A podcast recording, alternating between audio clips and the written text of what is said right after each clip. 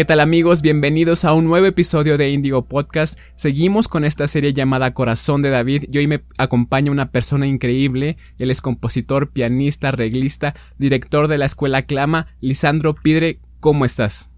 Hola, saludos a todos los eh, podcast escuchas, como dije, este, y es un, un privilegio poder estar aquí y compartir con todos ustedes. Muchísimas gracias, Lisandro, por tomarte el tiempo y regalarnos un poco de tu sabiduría y, de lo que Dios te ha dado. Y, quisiera comenzar con esta pregunta: ¿a, qué edad comenzaste en la música cristiana? ¿Cómo, cómo, fuese, cómo llegaste a la música cristiana? Ok, eh, inicié de muy temprana edad. A los dos años mis papás me regalaron un tecladito eh, y, con eso empecé a sacar melodías de oído a esa edad. Lo tomaba como un juego, pero, pero a la vez me sentaba y muy pacientemente ahí estaba. Em, y unos años después, em, como a los 6, 5 o 6 años, mi tía me regaló un, teclado un poquito más formal. Eh, y entonces ahí comencé ya a, a, tomarlo todavía más en serio. Mis hermanos algo de música sabían, entonces también me guiaron en algunos acordes y cosas así. Y bueno, eh, a esa edad luego estudié, a partir de los 10, eh, 11 años de edad, entré al conservatorio y toda mi formación musical fue en el periodo sí, de 11 años hasta los 18 años más o menos, eh, e, en lo que es la parte de, estudiar en una institución. ¿no? La formación musical nunca termina. Eh, siempre hasta el día de hoy tengo que estar aprendiendo cosas y, y bueno, pero en lo que era ir a una escuela como tal, hasta esa edad es lo que duró. Ok, y Sé que estuviste en Rescue Band, ¿cierto? Sí, eh, estuve 10 años. 10 años. ¿Y cómo fue, cómo fue ese proceso? Eh, porque tengo entendido de que tú llegaste de Argentina a México para formar parte de, Rescue Band, ¿cierto? Sí, em, en el año 2009 eh, supe que había, que había una vacante de alguna manera en, en Rescue Band, en el ministerio, eh, el pianista que estaba anteriormente dejó su lugar, por, eh, se, mudó y demás, entonces eh, me entero de esta situación, entonces trato de acercarme a Álvaro para darme a conocer y ofrecer mis servicios, digamos, ¿no? Y, y bueno, realmente fue, fue una, una situación favorable donde Dios abrió eh, puertas eh, inimaginables para mí y, me permitió llegar a México en 26 de septiembre del 2009 a Ciudad Juárez eh, y en, en, el 2019 salgo del ministerio para, para comenzar lo que es la parte musical en, en, en películas, en videojuegos, eh, yo actualmente me dedico a la producción musical también, entonces de alguna manera surgió mi, camino por ese lado y bueno, tengo una, una, amistad entrañable con todo el Ministerio de Rescue Band, además eh, son como mi familia y de hecho Álvaro es, es familiar mío, él es mi suegro.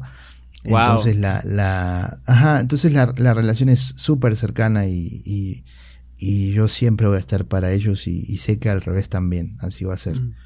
Qué, increíble. ¿Sentiste miedo al dejar tu país? ¿Sentiste dudas? No sé cómo, cómo fue ese proceso con Dios. o, simplemente fue Dios diciéndote, dale, tú vas a llegar a ese lugar. Lo que pasa es que surge todo de, un, de una convicción de muchos años atrás. Siempre supe que de alguna manera me iba a ir de Argentina. Em, era una convicción que yo tenía, que yo quería, era un sueño que yo tenía y realmente Em, siempre fui de creer que, Dios pone sueños, ¿no? E, él no tiene sueños, Él, él tiene voluntad, ¿no? Muchas veces decimos los sueños de Dios y yo no creo que Él tenga sueños, Él tiene voluntad y, y nos va, nos va, a lo mejor la expresión va a sonar rara, pero Él nos va a vomitar a las orillas de la obediencia como lo hizo el pescado, el pez con, con Jonás. Eh, eh, aunque uno quiera escapar, tarde o temprano uno termina donde debería empezar, eh, siempre y cuando uno se mantenga temeroso de Dios, ¿no? Entonces, cuando salgo de mi país, la verdad lo hice con ilusiones, no había miedo en mí y, todo fue, fue realmente un, vivir un sueño. La verdad fue vivir un sueño. Qué increíble. sí. Eh, me gustaría preguntarte esto y, que, nos contaras cuál es tu definición de adoración.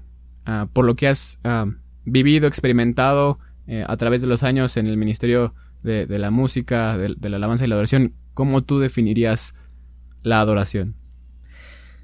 Para mí la adoración es un e, es un es algo que, tiene muchas definiciones y, es algo muy extenso. Em, definitivamente es algo que nace en, lo profundo del corazón. Es decir, es algo que si nace en el corazón, em, probablemente el, único que sabe si eso es verdadera adoración o es solo levantar manos, cantar, gritar o lo que sea, el único que sabe realmente si esa adoración es Dios. Eh, realmente el que puede ver el corazón es Dios. Entonces, si la adoración es algo que surge tan íntimamente como es en el corazón, eh, muchas veces las expresiones que surgen de nuestro cuerpo o de nuestras actividades, de nuestra forma de vivir, a alguno no le parecerá adoración, a otro sí el que sabe es Dios. Yo puedo ver a una persona levantar manos, pero no puedo decir que esté adorando a Dios. La puedo ver cantar delante de una tirada en el piso y tampoco puedo aseverar que esté adorando a Dios. Eh, hay formas donde uno hace cosas eh, como los 24 ancianos dice que arrojan las eh, coronas delante de su trono y cantan santo, santo, santo hay una acción de despojarse, pero es algo que surge en el fondo del corazón. Y yo creo que para mí adoración es algo que merece ser expresado no solo eh, a través de cantos, a través de letras, a través de hablarle a Dios, a través del corazón, porque también uno puede adorar en silencio, sino que también la adoración está relacionada, por ejemplo, a la obediencia. Eh, diría que el primer acto de adoración en la Biblia no tuvo nada que ver con música, tuvo que ver con obediencia y fue Abraham llevando a, Isaac a, como un sacrificio. Entonces, eh, eh, yo lo que encuentro es que muchas personas, a lo mejor me escuchan decir esto o escuchan a alguno decir este tipo de cosas y dicen, sí, es cierto, amén, o algo así, y después se les borra esto, el chip, y, vuelve, y, y vuelven a pensar que adoración es una canción lenta, ¿no? Y le, llaman el ministerio de alabanza y adoración. Cuando eso, eso es, es, es muy, eh, muy egocentrista adjudicarnos los músicos el ministerio de alabanza y adoración. Eh, mi mamá no toca ningún instrumento y es una adoradora o, por lo menos, o puede serlo, ¿no? Eh, cualquier persona que cante espantoso puede ser un adorador. Eh, pero no significa que tenga que estar cantando en la plataforma porque es un adorador. Eso es lo otro que considero que es muy importante. Cuando uno da de lo mejor de las ovejas, como lo hizo Abel, Dios mira con agrado esas ofrendas. Eh, cuando uno mira, cuando uno hace las cosas bien arriba de un, de un escenario, de una plataforma, Dios mira con agrado esas cosas. Eh, entonces, la adoración es algo bien profundo que no necesariamente tiene que ver con música. Claro.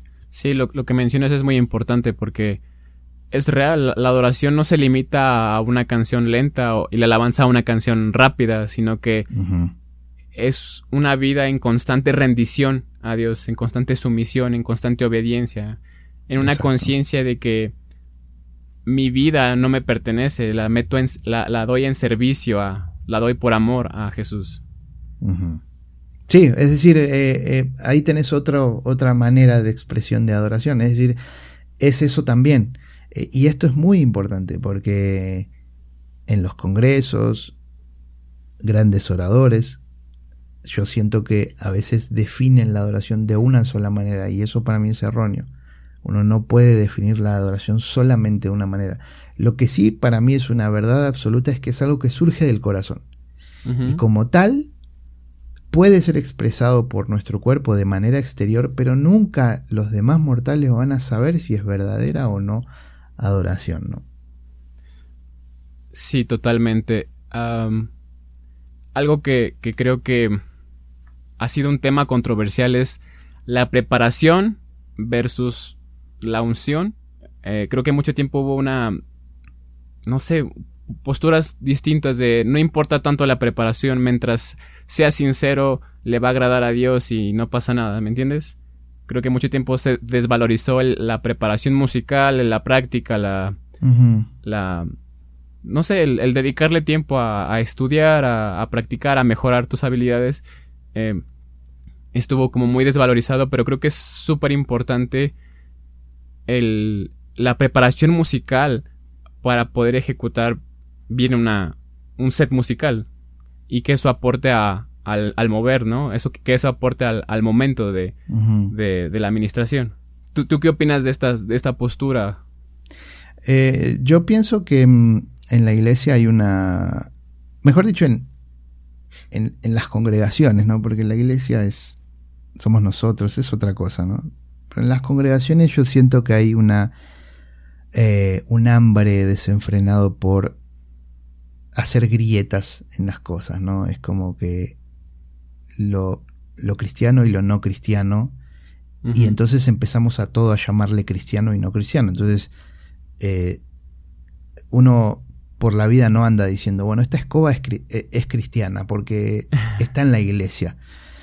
Y alguno me dirá, no, obviamente que no. Bueno, pero hay gente que llama la música cristiana y la música no puede ser cristiana. Lo cristiano es la persona que es salva porque recibió a Jesús en su corazón y porque se convirtió en discípulo de él. No por una oración de fe, no por una oración. No, no hay una oración que te salve, y la oración es el principio de algo gigantesco, no es lo que, ah, ya se escribió tu nombre en el libro. El libro, en el libro de la vida se va escribiendo conforme uno se convierte en discípulo de Jesucristo, ¿no? Entonces, eh, en este afán de hacer grietas, eh, de hecho los fariseos se enojaban con Jesús porque ellos querían que hicieran grieta. Los fariseos querían que Jesús hiciera grieta con los, ladrones, con los mateos, con eh, las prostitutas, con las Marías de... Eh, ¿Me explico? O sea, a ellos les hacía mucho ruido esa onda de que, pará, ¿qué, este que va a ser el Mesías si está con esta gente, ¿no? Entonces, es, ese, afán de las grietas eh, lo tienen aquellas personas que realmente no buscan a Dios y, te lo puedo probar de alguna manera, entre comillas, ¿no? Eh, la, toda todo el sector de fariseos, saduceos, todos esos movimientos de eh, grandes de esa época, llamémosle teólogos, grandes doctores de la ley, surge en el periodo anterior al nacimiento de Jesús. Es decir, durante lo que se conoce como el periodo de dispensación, donde, donde Dios dejó de hablar al pueblo, ¿qué pasó? No, había, no estaba la voz de Dios. Entonces la gente empezó a, a decir tonterías, ¿me entendés? Empezó a generar sus propias interpretaciones, empezó a generar sus propias ideas conforme, no, pues hacemos la ley de Moisés, no, pues hacemos la ley de acá. Entonces, cuando no hay voz de Dios en las personas, empezamos a decir estupideces. Entonces, la persona que no realmente no busca a Dios es el primero que te va a estar criticando y te va a estar apuntando con el dedo. Y está en la Biblia, está el tipo que se golpeaba el pecho y decía, Señor, gracias que no soy como este cobrador. ¿Me entendés? Y están los otros, que son los que verdaderamente adoran, y dicen, Señor, perdón, soy una porquería, y Dios quiere a esa gente. Entonces, en este afán de hacer una grieta, una de las tantas grietas es música cristiana, música no cristiana. Y unción versus preparación.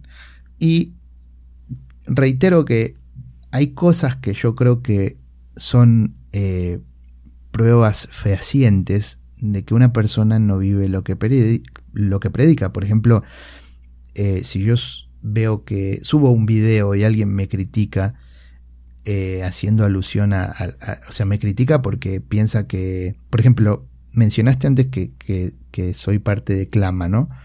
Clama es una plataforma que, de aprendizaje online de música que significa clases maestras, CLA, MA. Entonces, eh, hace, hace tiempo atrás, eh, uno de los exponentes que están ahí, uno de los, de los, de los maestros, eh, ofreció un curso y, el curso costaba lo que él quiso que costara. Y la verdad era, era una, una, cantidad importante. Era, eran unas clases que el que quería tenerlas tenía que pagar bastante dinero. Nosotros como plataforma no limitamos esa libertad de comercio y aquel que quiera comprarle las clases puede pagarlo y no hay ningún problema. Pero se enojaron con este artista porque se les hacía muy caro, entonces empezaron a comentar y, y lo que me llamaba la atención es que los que criticaban eran cristianos, o eran personas que dicen ser cristianas, perdón, que decían cosas como, eh, por ejemplo, eh, clama, clama a mí, yo te responderé, pero al diablo. Cosas, así, viste, que, que, que, dan risa, porque la verdad al principio me dio risa, pero aquel que no es cristiano y ve esas cosas, eh, eso no es de testimonio, ese tipo de críticas, ¿no? Claro, porque es un ambiente hostil, se ve como, como si fuera un... Se ve un ambiente hostil. Número dos, se ve un ambiente ignorante porque todas o sea, toda la mayoría de las palabras que escribían eran con faltas de ortografía, entonces se ve ignorancia, entonces la gente piensa, los, los que son cristianos no se, son, no se preparan, no estudian, em, y, y, además se ve hostilidad en un, en un lugar donde se llenan la boca hablando del amor al prójimo. Y, y bueno, y cosas así. Entonces, eh, esa gente, yo encuentro difícil que sea una persona que sea celoso de lo santo, sea gente que realmente valore la música eh, que, está inspirada por Dios. Eh, yo creo que es más fácil. Si, vos, si, vos tenés dos, si vos tenés dos caminos a seguir, vamos a suponer, y uno es ser el mejor músico y la otra ser el mejor adorador, es más costoso ser el mejor adorador. Es mucho más costoso. E, es más difícil leer la Biblia cuatro horas diarias y orar otras cuatro, que suman ocho horas, que estudiar un instrumento ocho horas diarias. Es más fácil estudiar el instrumento, porque la vida con Jesús eh, es, es, una vida de relación con Él y, requiere un precio a pagar. Entonces, si vos no sos capaz de estudiar tu instrumento, y llegás al culto y desafinás y tú no sabes ni qué acordes son, no estudiaste las canciones, no te aprendes las, letras y llevas tu celular para ver las letras.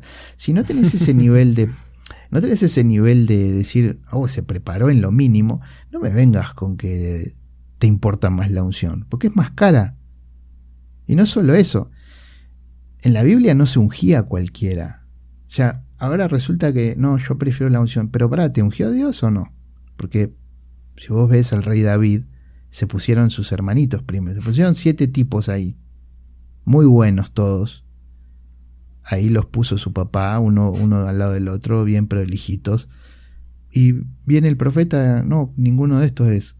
Y después traen al zaparrastroso, al, al, que olía a, a estiércol de oveja. Al sucio, sí. Este es. Ahora, ese que olía a estiércol no olía a estiércol porque era un tonto, un humilde.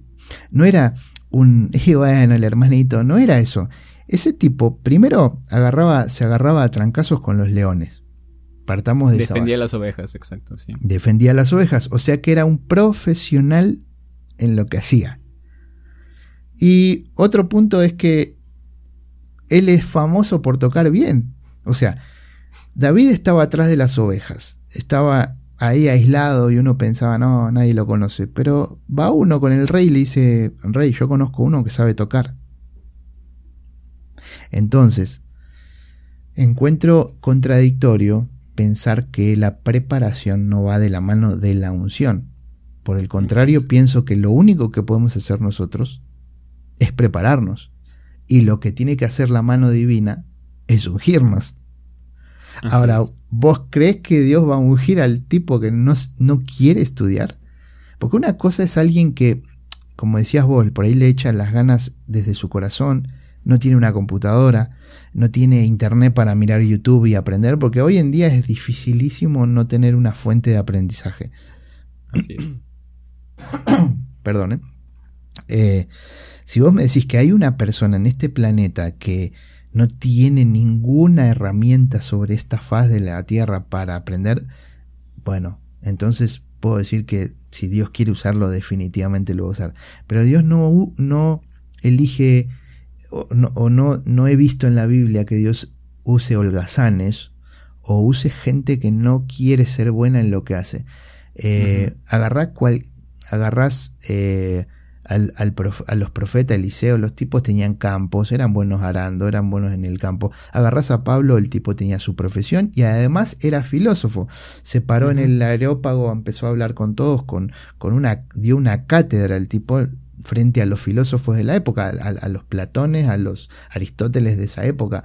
Eh, agarrase a Pedro y yo decía, nada, pero Pedro, Pedro era un pescador, por eso el tipo, y un gran pescador, por eso el tipo se frustra cuando echa, hace todo lo posible y no, no, sale nada. Claro. Eh, Lucas era médico. Es decir, vos tenés. Mateo era. era el tipo era un erudito eh, hasta para transar a la gente. O sea, eh, Judas, traicionero, todo lo que quiera, el tipo administraba las finanzas. Entonces, vos tenés gente que era, que, que no eran, Dios no, llamó a 12 tipos que eran conflictivos, que tenían sus personalidades, pero hacían bien las cosas. Tenían eh, bien en claro que también hay un mundo material y un mundo físico en el cual uno se tiene que preparar. Eh, entonces, eh, Jesús mismo tenía su profesión. digo, si el, el, creador de los cielos y la tierra tuvo que estudiar una profesión junto a su, su padre de aquí, vamos, o sea, a los 12 años estaba dando cátedra en el templo Jesús junto a los sabios de la época. Ahora, vos me vas a decir, y porque Dios, no sé, no dice la Biblia que porque Dios lo tocó y le, eh, él se preparó, él se preparó para como un rabino. Y si estudias la preparación de los rabinos, es casi imposible de, conseguir ese título de rabino, porque eh, yo durante muchos años toqué con una agrupación de judíos, eh, judíos ortodoxos, eh, y realmente eh, aprendí un montón de cosas y eh, lo que te puedo decir es que la disciplina que ellos tienen es, es admirable.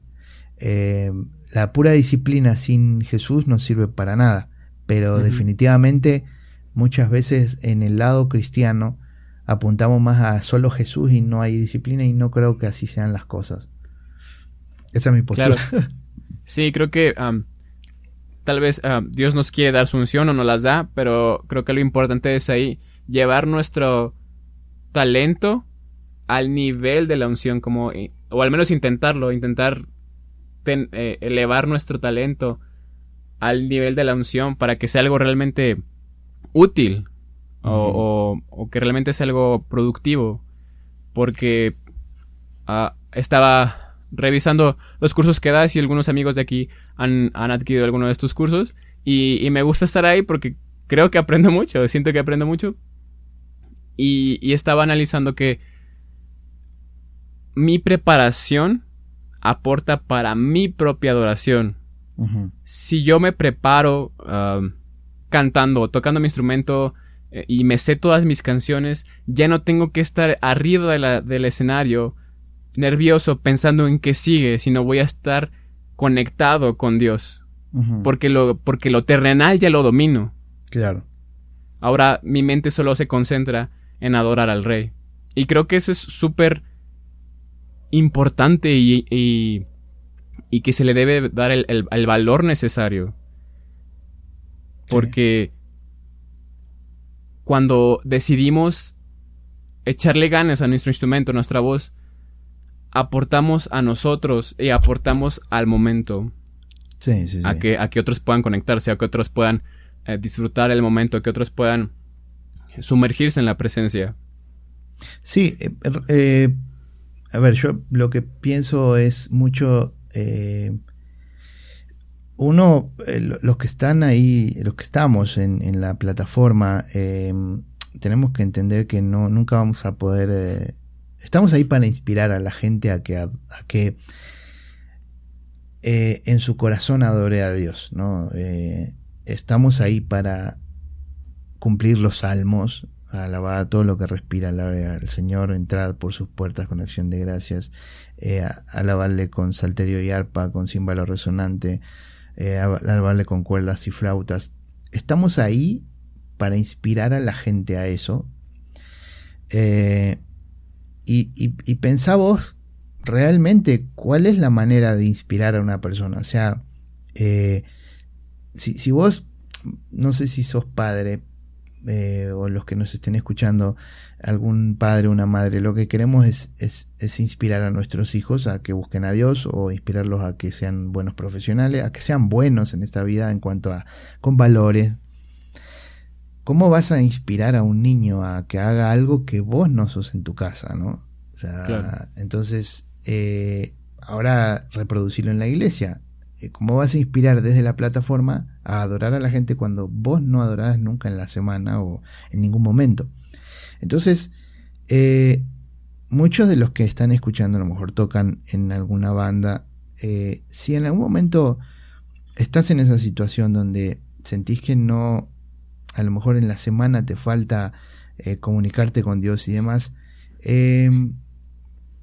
obviamente hay que buscarlo, hay que intentar siempre retomar esa relación, mejorarla, conocer cada vez más a Dios, eh, pero por lo menos en la iglesia, que es en el rol que te están poniendo a tocar, bueno, por lo menos aprendete las canciones. Entonces ya Dios se va a ocupar de decir, bueno, mira, yo sé que esta semana no me buscaste, pero te voy a usar igual, porque Dios es así.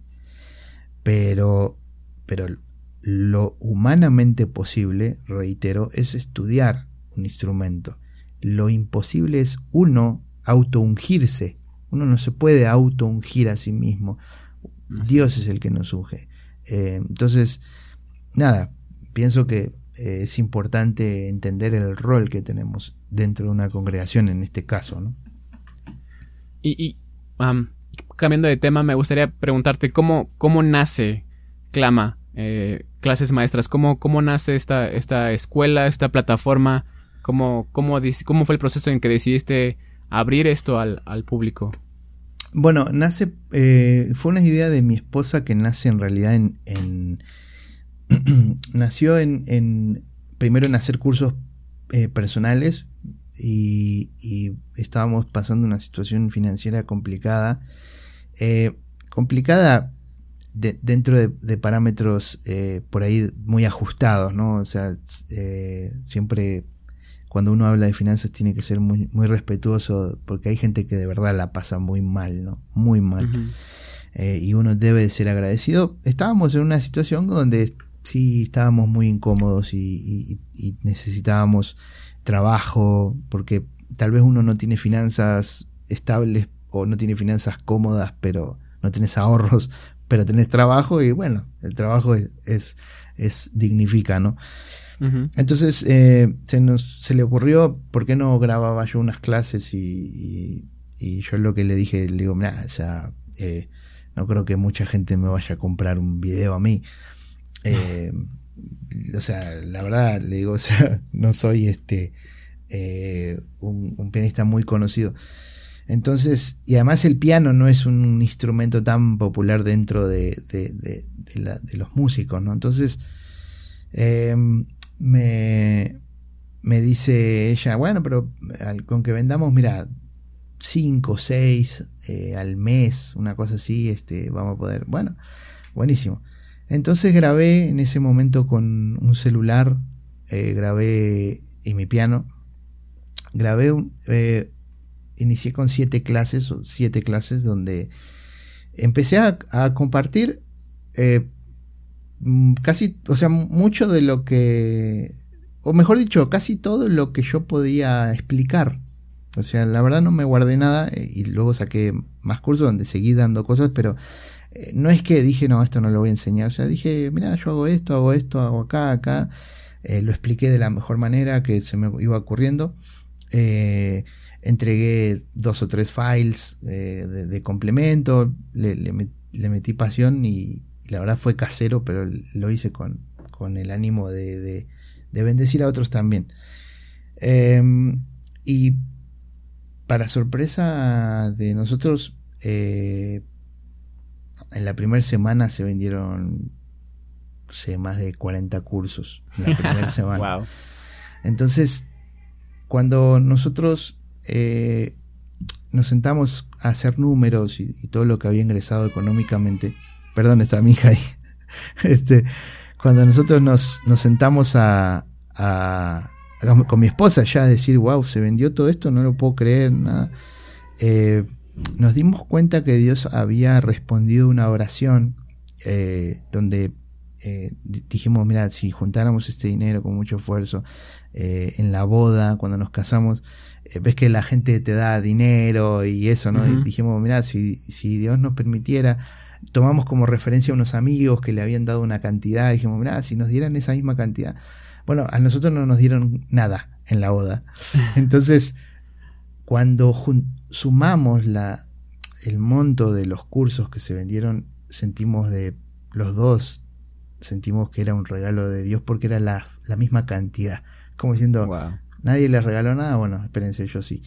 Entonces, a partir de ahí, surgió la idea de, decir, bueno, ¿por qué no hacemos esto, pero ya para con otras personas, que otros puedan enseñar? Y, bueno, ahí decidimos formar Clama, una plataforma donde uno compra un curso y lo puede estudiar cuando quiere, cuando puede, eh, sin un compromiso que a veces las escuelas pueden generarte y uno está mucho pensado también para el que está trabajando y estudiando. Eh, en Latinoamérica no, no abundan los músicos que no hacen nada y tienen dinero y pueden comprar y pueden estudiar música. Por desgracia, en lo que es Latinoamérica, el, músico no vive de la música en líneas generales y creo que Clama facilita eso, ¿no? Qué increíble. Yo personalmente he visto el contenido, he estado eh, con unos amigos que están estudiando sus cursos ahí y la verdad es que a mí me sorprende la calidad de músicos que hay dentro de la plataforma. Es, es, otro nivel. sí, sí, hay músicos de muy alto. Está Jesús Molina, uno de los mejores pianistas que hay en el momento. Está Alex Gómez, de, los mejores bateristas también que hay. O sea, hay gente que está eh, muy, muy compenetrada en, en, dar sus recursos. En dar sus recursos y ahí están. Qué, increíble. Y, si tú tienes la oportunidad de, pagar un curso, te, te invito a que, que, revises la plataforma de Clama, que, que veas todo el contenido que tiene. Hay, hay precios accesibles y lo mejor de todo es que tú lo puedes estudiar a tu ritmo y es contenido de calidad, totalmente de calidad. Y la ventaja es que ya depende de ti, de tus tiempos. Y, y para, para terminar esto, Lisandro, me gustaría que, que a los músicos, equipos de alabanza, ministros, gente que se dedica a esto, eh, le dieras un consejo, algo, algo que tú sientas que para ti fue útil y que, y que sabes y crees que es útil para, para los demás. Que algo que crees que es un tesoro que se le puede entregar a alguien más. Bueno, yo diría que mm, hace un tiempo atrás eh, eh, me empecé a preguntar bien eh, que todo esto acerca de la música, que es un mundo para, para nosotros, ¿no? por ejemplo, la persona que no es cristiana no, no pierde el tiempo con, con estas grietas, con estas cosas. La persona que, es que no es cristiana, la persona que no es cristiana, eh, va y toca, escucha música, o sea, y los cristianos es como que complicamos todo eh, pensando que la complicación hace que seamos más cristianos o, o que nuestra música va a sonar más santa y demás, ¿no? Y me he dado cuenta que en muchos casos cantamos canciones como Te doy gloria, o todo el tiempo decimos gloria a Dios, o por ejemplo vos le decís a un músico, ay, qué bien tocaste, loco, y te dice, no, no, no, pero la gloria es para Dios. Y, y nos hemos convertido como en una suerte de, de, de loquitos, ¿viste? Que no pueden responder ah, muchas gracias. O sea, no podemos tener esa educación porque automáticamente pensamos que Dios en los cielos dice, eh, me está robando la gloria, como si fuera fácil robarle la gloria. Como si fuera posible, ¿no? Sí, no manches, como si fuera eh, robarle la, ¿no? O sea, entonces yo lo que les diría a los músicos es eh, que, que, si se van a tomar en serio las cosas, no sean esas tonterías, sino que sea la relación con Dios y dar fruto para Él. Eh, dice en Juan 15 que eh, dice, yo soy la vid y vosotros sois los pámpanos, ¿no? Eh, nos describe como portadores de fruto a, las personas, ¿no? A, los, a los cristianos, está hablando del pueblo de Dios. Y habla de que están las personas que que no dan fruto, porque dice el, todo pámpano que en mí no lleva fruto, todo, todo pámpano que no lleva fruto, es, será cortado y echado al fuego. Em, y después habla del pámpano que lleva fruto y dice aquel que lleva fruto va a ser limpiado, va a ser podado eh, para que lleve más fruto. Y al final del capítulo te dice que esto es lo que da gloria a, mi Padre. Dicen, esto es glorificado mi Padre, en que llevéis mucho fruto. Entonces ahí te está diciendo cómo glorificar a Dios. Ahí está. Es decir, agarrás Lucas, eh, Joaquín, ah, mirá, acá dice, o sea, no necesito yo estar cantando todo el tiempo, gloria a Dios, porque reitero, la adoración verdadera surge de lo profundo del corazón. Lo que necesito hacer es preocuparme por dar fruto como persona dar fruto, porque ese es el que viene a buscar Dios, el que da fruto. Entonces, a los músicos lo que, lo que les diría es, eh, traten de dejar de espiritualizar todo y empiecen a ver la música como un arte que Dios nos regaló, que actualmente se está ejecutando en los cielos. Actualmente arriba en los cielos están los mejores salmistas, los mejores músicos, arriba en el cielo está adorándole día y noche con la mejor música. Entonces tratemos de acá bajar un cambio, como se dice en Argentina, calmarnos un poco, ubicarnos un poco y mejor empezar a, ver la música como una herramienta, a ver la música como una expresión de adoración, a ver la música también de manera profesional. Eh, no, Jesús dijo, mi yugo es fácil y ligera mi carga. Es ligero, o sea, el camino del Señor es, uno sufre padecimientos, pero la, la historia de la humanidad y la historia del cristianismo es ligera, es fácil, es seguir a Jesús, obedecer sus mandamientos y si lo amamos, guardar sus mandamientos. No se gasten tanto en eso de la música cristiana eso es música del diablo. Eh, si hay algo que te molesta escuchar porque sentís que no te hace bien, no lo escuches. Ahora, si querés ser un buen músico, vas a tener que aprender a, elegir música que te ayude a ser mejor músico. Si querés ser el mejor pianista, no estudies pianistas cristianos solamente.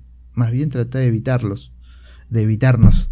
Estudia pianistas, grandes leyendas que no importa si fueron o no cristianos. ¿O acaso vos te subís a un avión solamente si el conductor es cristiano, el, piloto es cristiano. Imagínate, el piloto te dice, mira, yo tengo pocas horas de vuelo, pero soy cristiano y amo a Cristo. No me subo ni a palos a tu avión. ni a palos, ¿entendés? Ahora, si yo soy una persona que soy satanista y tengo 10, tengo, tengo 16 mujeres. ¿Cuántas horas de vuelo tenés? No, tengo, dale, yo quiero llegar sano y salvo dice que vos sabés de lo que estás haciendo. Al cabo yo no, no vine a aprender sobre satanismo, ni vine a copiar que, cómo sos de adúltero. No me interesa tu vida personal. Lo que me interesa a mí es que hagas bien tu trabajo. Entonces, eh, hagamos bien nuestro trabajo. Dios nos dio una misión, nos dio la posibilidad de tocar en una iglesia tal vez, o nos dio la posibilidad de tocar con un artista.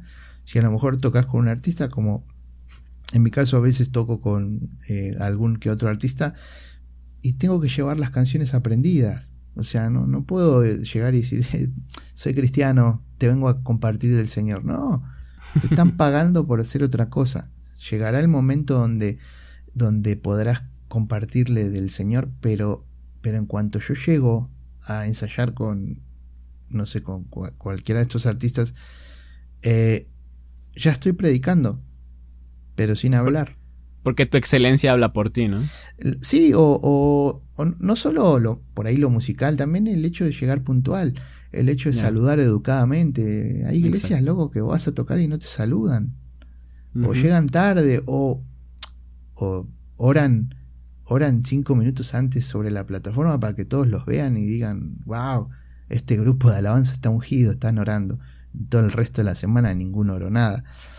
Entonces, tómense las cosas un poco más livianas con este tipo de grietas. No, no sean personas de, con las que no se puede conversar. Si alguien te elogia, muchas gracias. Al cabo, el único que sabe si de verdad le estás dando la gloria a Dios es Dios. Es Totalmente, Sí. Y nada, eso ojalá me lo hubieran dicho hace varios años atrás y tal vez tendría otras puertas abiertas, porque hay gente que te cierra la puerta cuando te comportas como un irresponsable. Tal vez ahora tendría otras oportunidades y bueno, mejor aprenderlo pronto, ¿no? Wow. Pues es, es, un, es, un gran, es un gran consejo, es algo que se debe tomar mucho en cuenta y que se debe aplicar porque, ah, no sé, es una ley de vida. Ah, muchísimas gracias, Lisandro. ¿Algo, ¿Algo que quieras agregar? No, no, muchas gracias más bien este, por la oportunidad, siempre es, un privilegio. Eh, lo que sí eh, eh, me han hecho alguna que otra así diálogos o entrevistas y para mí es un privilegio y encuentro que hay mucha gente que, que piensa lo que pienso yo. No, no, no que yo los hago pensar así, sino que hay gente que, wow, es lo que pienso yo, pero nunca lo dije. Todas esas personas que a lo mejor piensan de la misma manera que yo, eh, comiencen a divulgar este tipo de cosas, eh, porque necesitamos una renovación en nuestras congregaciones. Necesitamos renovarnos, porque se vienen tiempos que son complicados. Eh, cierro con esto. Eh, soy amigo de, un, de, La verdad, tengo una, una, pareja de muy buenos amigos en, Buenos Aires, que, es, que él es, es asistente de Chris Méndez, que es pastor de Hilson en Argentina y de... Wow. Además es muy conocido él. Y somos muy amigos y y cuando fui a Argentina a visitar, fuimos con mi esposa y quise pasar por Hilson a, conocer, ¿no? Eh, no soy yo, eh, no comulgo con la música de Hilson, eh, no, es algo que a mí me guste, pero la respeto porque la hacen con excelencia. Es decir, no es música que escuche, pero la respeto totalmente porque lo hacen súper bien. Son tremendos y además Dios los ha, los ha bendecido, los ha, al menos ellos ministran y son tremendos, ¿no? Eh, pero quise ir porque a ver cómo es la onda, ¿no? Bueno, me encontré con una iglesia, una congregación súper tremenda, buenísima, me encantó, nunca había estado en una onda así, eh, una onda familiar muy jovial, muy renovada. Em, y, una de las cosas es que después hablando con ellos, eh, él me decía, me dice, mira, acá tenemos gente que viene, que son, por ejemplo, eran personas que se hicieron travestis, por ejemplo. Entonces tenemos hombres que se han quitado el pene, se han operado. Entonces, pero, se, pero ahora se convirtieron a Dios y quieren volver a, a ser como antes. Y están en una situación complicadísima por esto. Entonces me dice, estamos tratando esos problemas. Y hay otras iglesias, dice, que están preocupándose por si tocar con corbata o no en el púlpito. O por si llamar, yo muchas veces digo escenario, una vez dije escenario y alguien me corrigió y me dijo, no, no es un escenario, es una, es una, es el altar. es el altar. Le digo, negro, si esto es, negro cariñosamente, ¿no? Le digo, negro, si este es el altar, caemos todos fulminados acá por la presencia de Dios, loco. O sea, no me venga con que esto es el lugar santísimo o es el altar. Es una plataforma. Ahora, simbólicamente, si vos lo querés ver así, está bien, pero no me corrijas, porque esto es un, es un escenario, tiene madera abajo, no, no, está hecho con ah. ¿viste? los querubines, los candelabros, o sea, eh, entonces, eh, a veces nos preocupamos más por esas cosas, la corbata, que la mujer, el decoro, o, todas esas cosas que nos encantan, ¿viste? Es como que preferimos esas partes de la Biblia. nos gusta más la religiosidad de, de, de tomar cosas de, Corintios, de, de, decir, ah, esto hay que hacerlo cuando no, no analizamos el contexto bíblico, el, el contexto cultural, eh, pero no agarramos cuando dice que David tocaba bien, no, eso no.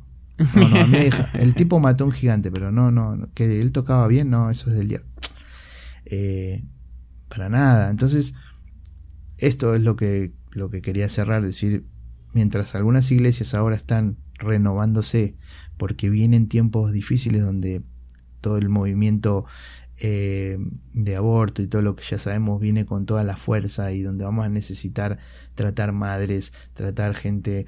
Eh, todavía seguimos peleándonos por si la batería es de Dios o no. Hay iglesias donde todavía no quieren a la batería. Yo fui hace un par de meses a una iglesia en San Diego donde me decía el pastor de, de, la parte de habla hispana, me dice, en la mañana, que son puros gringos, me dice, apenas aceptaron la batería. Entonces, eh, imagínate.